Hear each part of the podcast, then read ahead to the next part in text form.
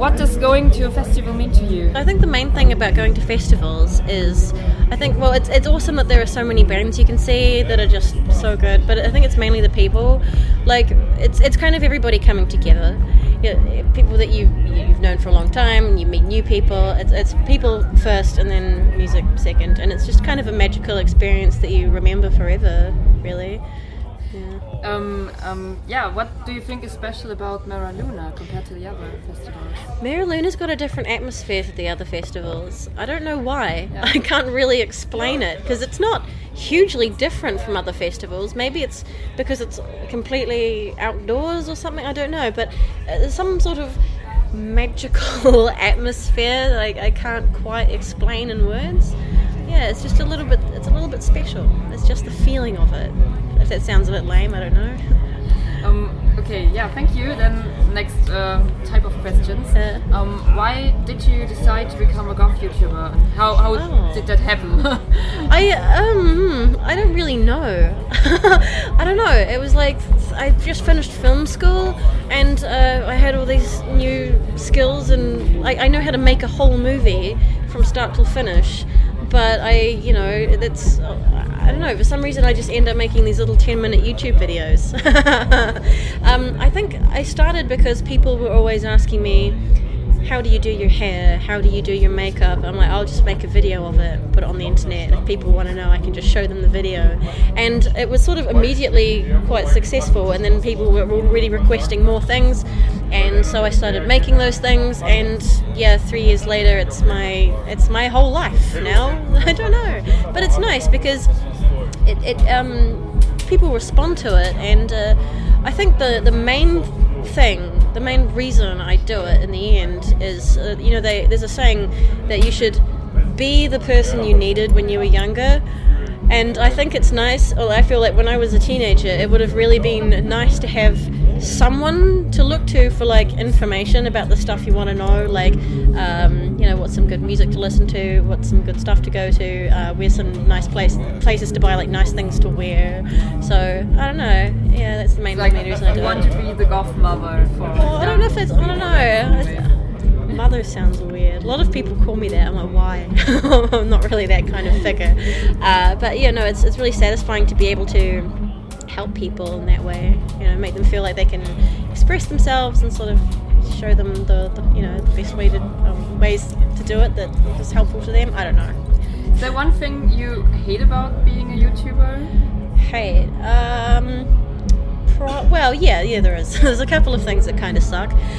Um, the main one would be that if you're not completely open about your life, if you don't share everything, then people will fill in the gaps with negative stuff.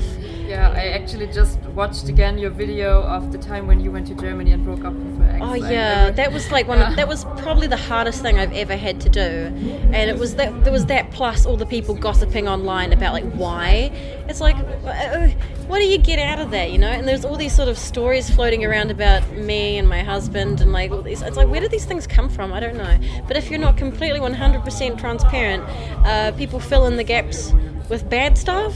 That's kind of a shame, really. But um, yeah, that's sort of the worst thing. Uh, the other thing is uh, probably that yeah, you don't have much privacy anymore. Um, and if you go to, I love going to festivals, but the thing about going to festivals is you don't actually have much time to really enjoy the festival. You end up like actually seeing the bands and doing going to the shops and stuff. I just most of the time I'm talking to people. Yeah, you have to give interviews too. No, that's that's fine. I mean, I, I, I, I love that. I love meeting people and talking to people, and it's a, it's it makes me really happy and warm and fuzzy on the inside. Yeah, but it, it means there's not much sort of time to actually so see what anything. What do you do when you want to relax from from this lifestyle, or maybe if you want to relax at a festival? Um, well, I've been go back to your tent probably. Yeah, exactly. just go back to my tent, or like hide in the backstage area for like half an hour or something. I was act- I was thinking I might just go anonymous to like Wave Gothic Treffen for a day next year or something. Just like wear a disguise, just for a day of, of, of complete anonymity. That could be cool. But yeah. How's the goth scene in New Zealand like? Uh, it's really, really, really small. Uh, it's very uh, lonely, and um, but it's not it's not quite so specific like it is here. Like here, there's so many people in the scene that you can be quite specific as to which kind of people you hang out with. So if you're like you know in the EBM crowd and you like the the doof doof music with the bright colours and the tube hair and stuff. Like there's so many of those people. Like they, there's gigs and parties just for them, and then there's like just the the traditional things. It's like you can be. You, you can go to, to the kinds of events that suit your tastes specifically, whereas in um, New Zealand, uh, you can't be that fussy or you're going to be alone. Um, everybody just hangs out together, and it's nice because there's no, there's none of this kind of judgment about like, oh, you know, we're not exactly the same, we don't look the same, we cannot be friends. You know, everyone's just friends with each other, regardless of you know what they, what, what their style is or what their music tastes are. So like everybody kind of comes together, and there's not really any events. There's nothing like M'era Luna. There's there's no festivals, there's no parties or goth nights. There's no cool shops. There's nothing at all. There's like 30 people or something. I don't. know. It's really small. So, um, when you um, decided to first travel to Germany, was it because of the scene as well?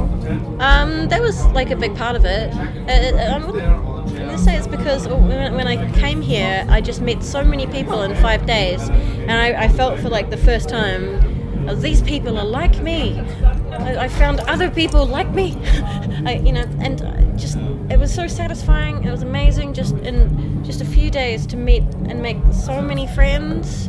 And I, I really felt like this is where I should be. Um, and there's just so much to do here. People here are really spoiled for stuff to do. It's yeah, yeah, yeah. That's what it's. So yeah, and then why did was this the reason um, why you decided to stay in Germany as well? Um, no, well, I got I got married.